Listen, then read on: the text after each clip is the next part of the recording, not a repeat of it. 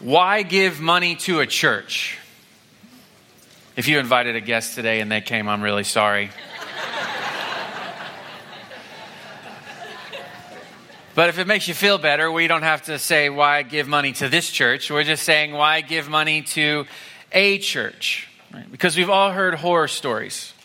Even this past week, I learned that I have an aunt and uncle who invested their life savings with a minister and a ministry and lost everything. Yeah. And if we've heard those horror, horror stories and nobody likes talking about money at church, why on earth are we talking about it today? I'm a big fan of detective stories, Sherlock Holmes, short stories, uh, TV crime procedurals, even Murder She Wrote. Father Dowling Mysteries was a show in the 80s about a minister who also fought crime, which is like my life's dream. and in those shows and in those stories, uh, they consistently say, follow the money. If you want an answer to the mystery, follow the money.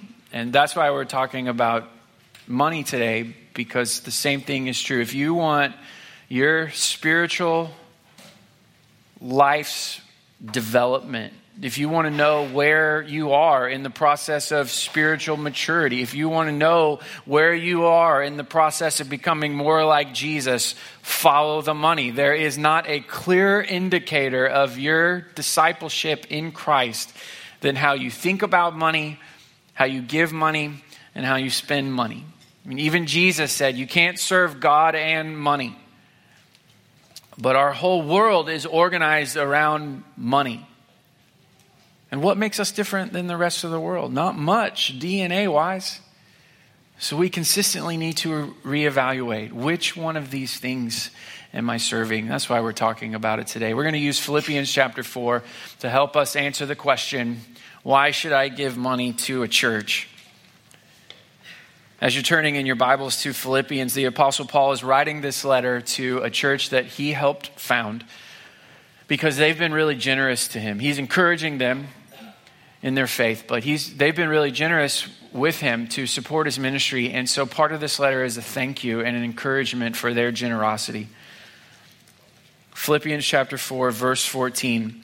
Yet it was kind of you to share my trouble and you Philippians yourselves know that in the beginning of the gospel, when I left Macedonia, no church entered into partnership with me in giving and receiving except you only. Even in Thessalonica, you sent me help for my needs once and again. Not that I seek the gift, but I seek the fruit that increases to your credit. I have received full payment and more. I am well supplied, having received from Epaphroditus the gifts you sent, a fragrant offering, a sacrifice acceptable and pleasing to God. And my God will supply every need of yours according to his riches in glory in Christ Jesus. To our God and Father be glory forever and ever. Amen. Why should I give money to a church? You see in your listening guide, there are a few things that I want you to write down. Number one, because God is working. That's why you should give money to a church, because God is working. Acts chapter 16 tells the story of how this church in Philippi started. Started with a vision. Paul was actually trying to preach the gospel in some other places, but for some reason, the Holy Spirit was preventing him from going to those places. He has a vision of a man from Macedonia, that was the region that Philippi was in, saying, Come over to us. And so Paul and his friends, his fellow missionaries, they got on a boat, they sailed to Macedonia, they went to Philippi, which was the leading capital city of Macedonia. There they meet a woman named Lydia. Lydia believed in God, but she didn't know about Jesus. So Paul and his friends share the message of Jesus with Lydia. She decides to become a follower of Christ. Then she takes them back to her house, which was a pretty nice house because she was a small business owner. And, and the people who worked in her house, in her business, they also became followers of Jesus. And the first church of Philippi was in the house of Lydia. One day, Paul and his friends are going through the marketplace in Philippi, just seeing who they can talk to about the Lord a demon possessed girl who was a slave uh, had the ability to tell the future.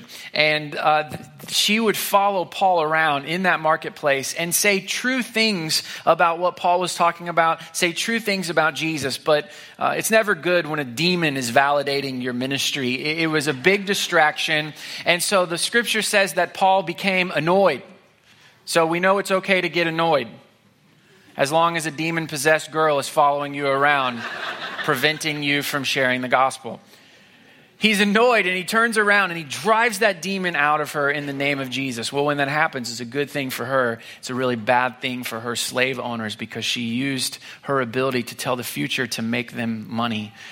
So they're frustrated. They go to the city officials. Paul and his friend Silas are thrown into prison. Now, you would think after you had been faithful with the gospel, you had been prevented from going here, finally a door opened to you, you're having some success, people responding to the message of Jesus, but now all of a sudden you're thrown in jail. You'd be very, very frustrated. You'd be complaining as you're in lock and chains in that prison cell, but not Paul and Silas. Scripture says that they're actually singing songs to God of praise, singing hymns. As they're doing that, there's an earthquake their chains fall off, the doors of their cells flee, uh, flood open. You would think that they would flee, but they don't. They sit there. And somehow, miraculously, all the other prisoners sit there too. But the guard doesn't know this, the one in charge of the cells. He's a part of the Roman Empire's army. He knows if he loses these prisoners, the, the, the Romans are going to kill him. So he just thinks, I'm going to save them the trouble. And he goes to kill himself put a sword into his heart. But Paul shouts out, No, no, no, no, no, we're, we're all here. We didn't run away. The jailer runs into Paul's cell and essentially says, Whatever you have, I need. Tell me how to get it. They share the message of Jesus with him. The jailer becomes a follower of Christ. The jailer takes them back to his home. His family becomes followers of Christ. This is how the church of Philippi started. So when Paul, these these years later, these months later, is writing back to them, thanking them for support. He's saying, When you supported me, you weren't just giving to an institution. You weren't just giving to a spiritual organization. You were participating in the work of God. That's his motive for encouraging them to keep on being generous. It's not that there's need, even, but you're partnering with God's work. We see this generosity for the same reason in Acts chapter 4. Acts chapter 4 is an inspiring and convicting passage about generosity. It says in verse 32, listen to these words, they won't be up on the screen. Now, the full number of those who believed were of one heart and soul, and no one said that any of the things that belonged to him was his own, but they had everything in common. And with great power, the apostles were giving their testimony to the resurrection of the Lord Jesus, and great grace was upon them all. There was not a needy person among them, for as many as were owners of lands or houses sold them and brought the proceeds of what was sold and laid it at the apostles' feet, and it was distributed to each as any had need. Now, this passage, if we're being honest, grates against our capitalistic tendencies in America. No one in this very first church considered anything that they owned as owned by them. So if you owned a house, you weren't thinking, this is my house. You were thinking, this is our house. It's almost uncomfortable.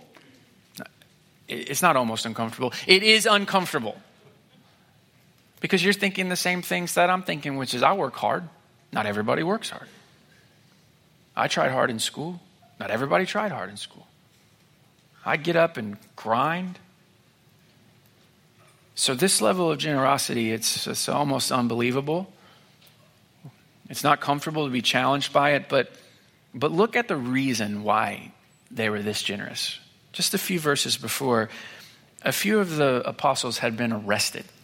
This was the, one of the first times that they were arrested for Jesus' sake.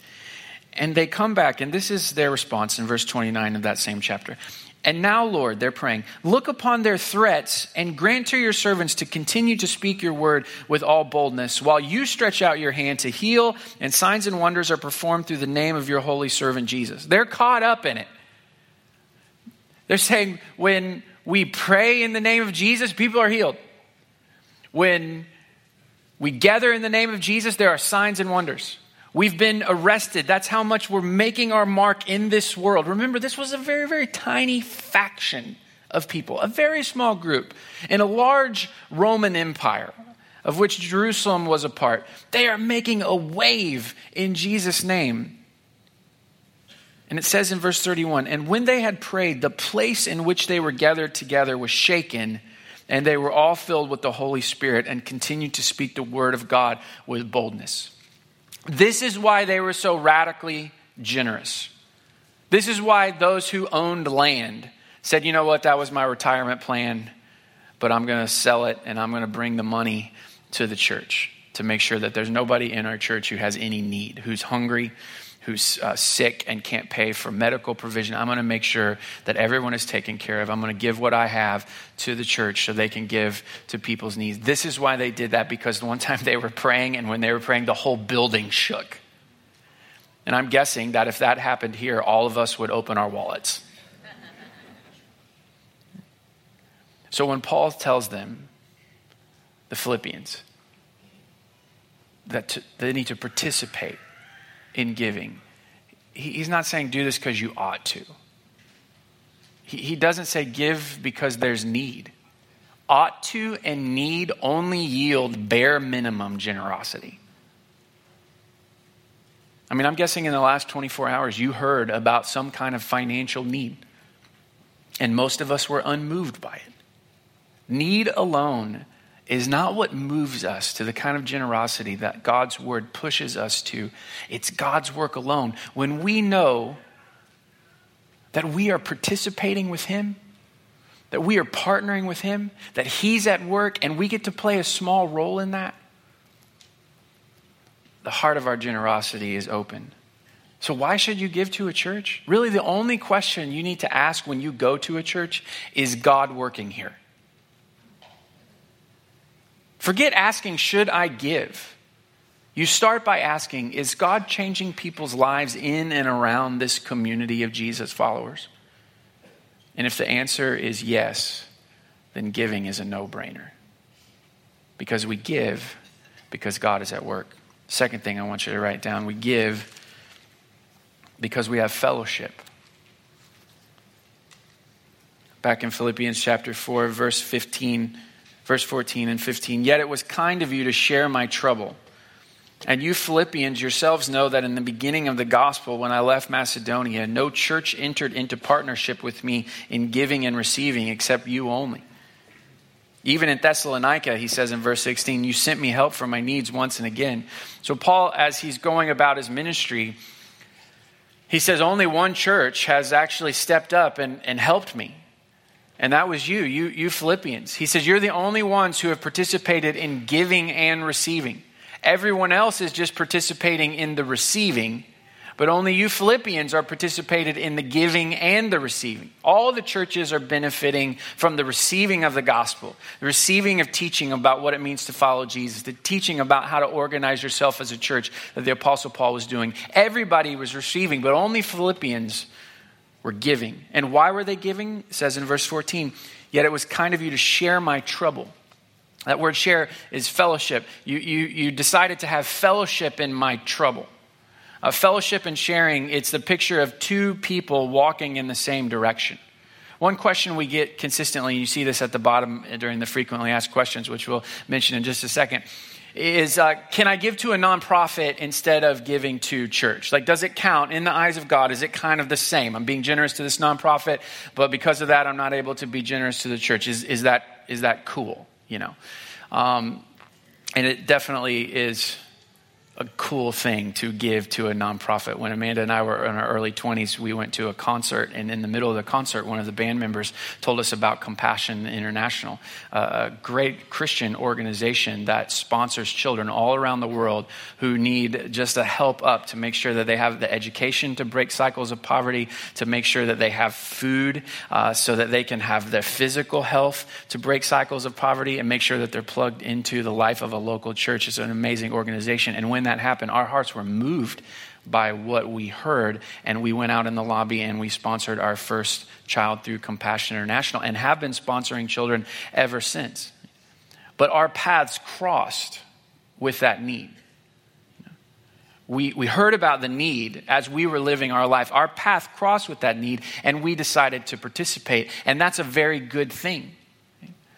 But the fellowship that a church should have is two or more people walking in the same direction.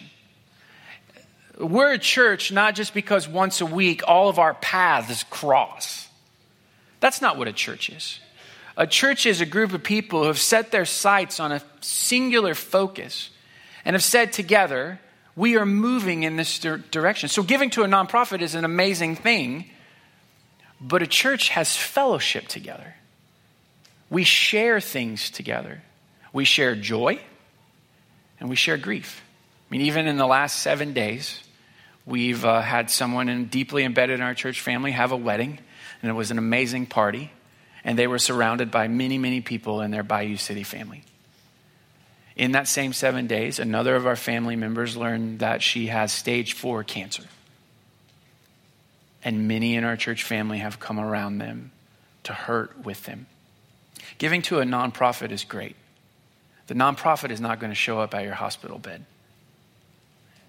The nonprofit's not going to come to the wedding and celebrate with you. The nonprofit is not going to send you a text that says, We're praying for you today. That only happens when two or more people say, This is where we're going, and we're going together. Why do we give to a church? We give because we have fellowship. Number three, we give to a church for credit. Now, that doesn't sound right, does it? But that's what it says. Verse 17. Not that I seek the gift. So Paul's saying, I'm not bringing this up because I want you to send me more care packages through Epaphroditus, who is a member of the Philippian church. Not that I seek the gift, but I seek the fruit that increases to your credit. That word credit, it is profit that accrues in an account. So Paul is saying that when you give at church, it's not just a financial tr- transaction, it's a spiritual transaction. When you give, when you are generous in Jesus' name, you're not just investing in God's work here and now, you are literally investing in your own future. That's what Jesus is talking about in the Sermon on the Mount in Matthew chapter 6 when he says, Don't worry about storing up treasure on earth because there are moths and there are rust and there are thieves. But store up for yourselves treasures in heaven where those things can't get in. So when you give to a church, when you are generous in Jesus' name, you are depositing, making an investment in your account. Not just a financial transaction, but a spiritual transaction. Next, you give to a church as an offering. Verse 18 I have received full payment, he said, and more. I am well supplied, having received from Epaphroditus the gifts you sent, a fragrant offering, a sacrifice acceptable and pleasing to God. So describe to describe giving, Paul reaches into the temple in Jerusalem and he pulls out some vocabulary. Because in the temple, there was sacrifices that were happening as an offering, as a worship to God. There was an altar of incense, a fragrant aroma that would float up to God. So Paul is using that language to say when you give, it's an act of worship. It's a sacrifice, and God is pleased with it. Know, speaking of offering, I, I thought this would be a great time to, to answer some of those frequently asked questions because we all have them and we all ask them at one time or another. You see them in your listening guide. For example, we hear consistently, I assume uh, lots of people give to Bayou City. Is that true? So, you know, we always think of ourselves as the exception um, and assume everyone else is doing what we are not. It's not true. Lots of people don't give to Bayou City. In fact, our best guess, and by our, I'm just including myself and I'm not an expert. Our intelligent people have uh, their best guess is that only 36% of us are giving in a regular way that can be counted on.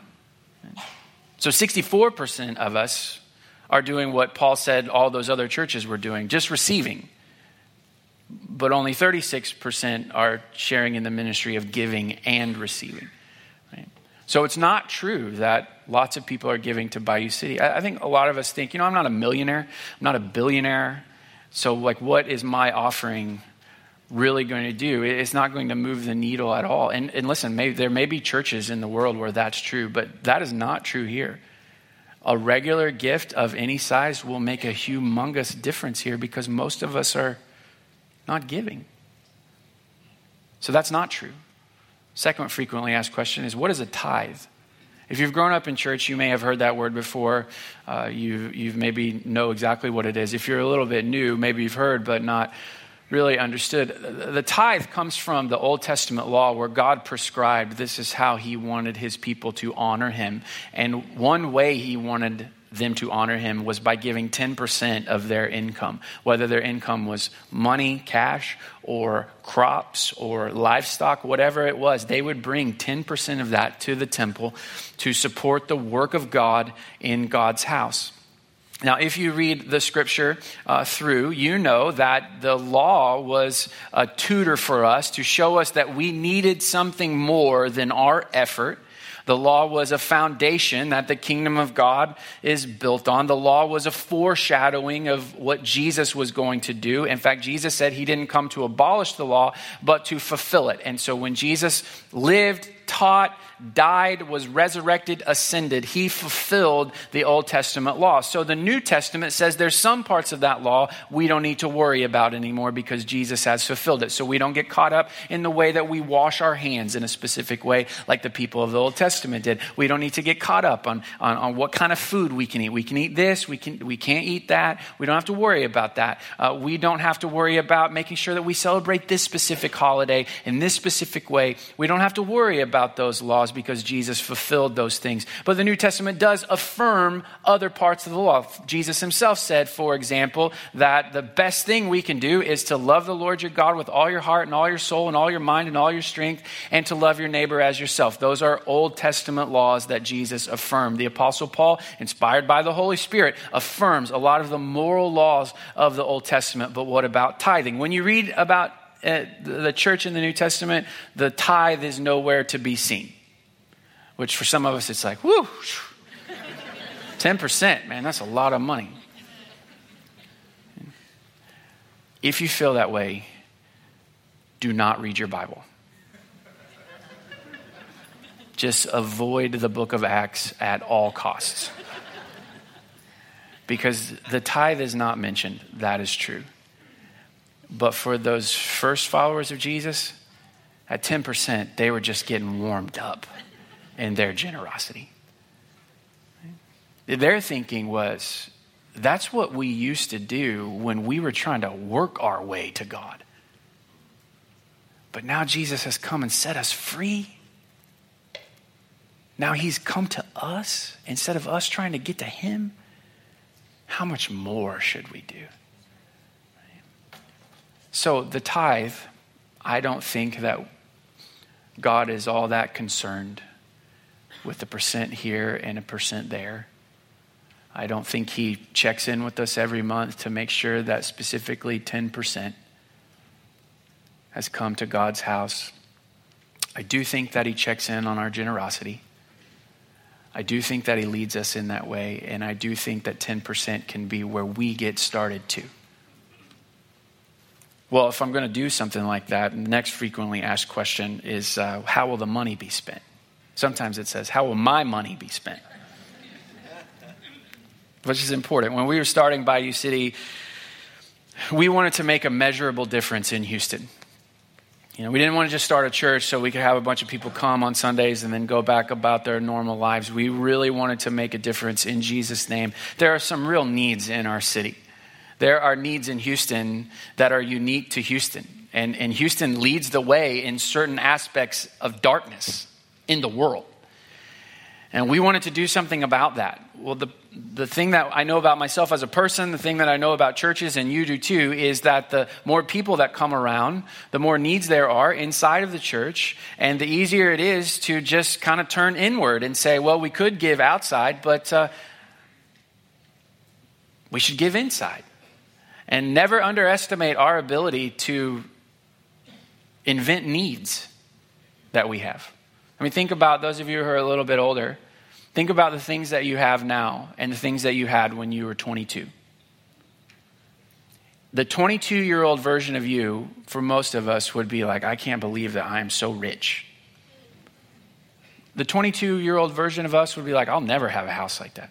I'll never drive a car like that. I can't imagine having that much discretion. To, to be able to go and pay for a vacation, I know that's not me. Now, all these years later, those are necessities for us. We can't imagine a life without those things. I can't live in a smaller house. I can't drive a used car. Right? those, those, those things become the, the bottom basement standard for us. Never underestimate our ability to invent needs.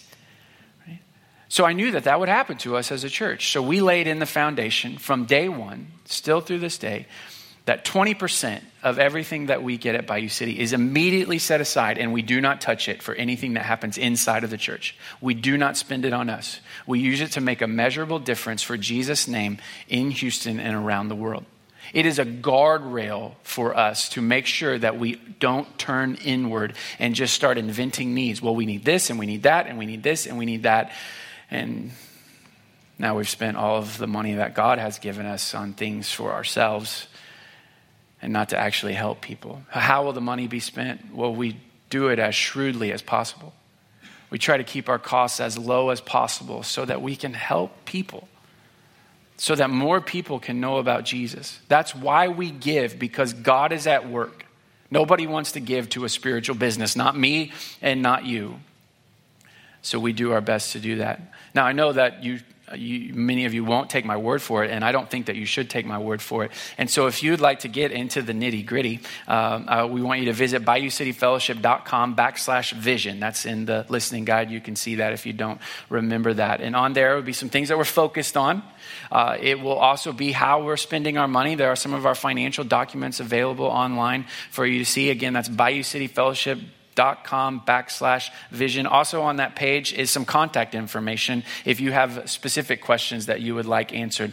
Uh, if you've ever been a part of an organization and got to peek behind the curtain a little bit and what you see back there makes you wish you weren't a part of the organization, that happens at churches too. And um, by God's grace, I think that I can say the more you know about what goes on here, the more you see what happens behind the curtain, although we, there shouldn't be a curtain in general, but the more you know, um, I think the prouder you would be to go to church here. And so if you have specific questions, there's contact information on there. Please ask. We want you to have all the information because how will the money be spent is a really, really important question.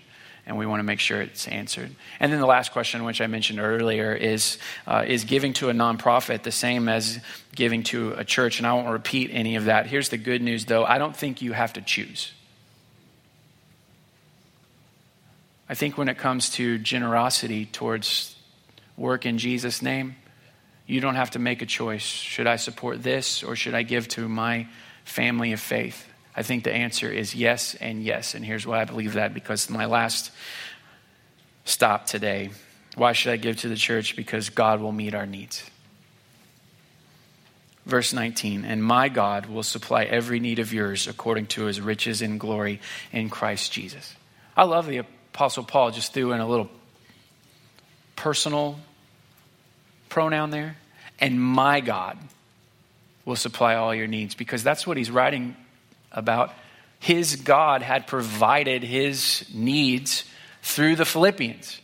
So Paul is saying, just as God has provided for me, my God provided for me, he's also going to provide for, for you. And notice that he does that in accordance with his riches in glory in Christ Jesus. When you buy something, ideally you buy it in accordance with your bank account. Credit cards throw all that off. But ideally, if you have $3,000 in your bank account, you don't go and buy a million dollar home. If you've done that, we would like to talk with you after. That's going to end poorly for you. Right? You, you buy things in accordance with what you have. God gives to us in accordance with what He has. He does not give to us according to our needs. He gives to us in accordance with His bank account, His riches available to us in Christ Jesus. So when we are deciding, should I be generous, be generous in this way or should I be generous in this way, the answer can be yes and yes. Because God will make sure that the needs of those who are meeting the needs of others will be met. And He's rich. He's never going to run out. So you don't have to worry. So, what I would encourage you to do is to, to not go home and look at what you have and then say, uh, well, how can I participate in giving at church?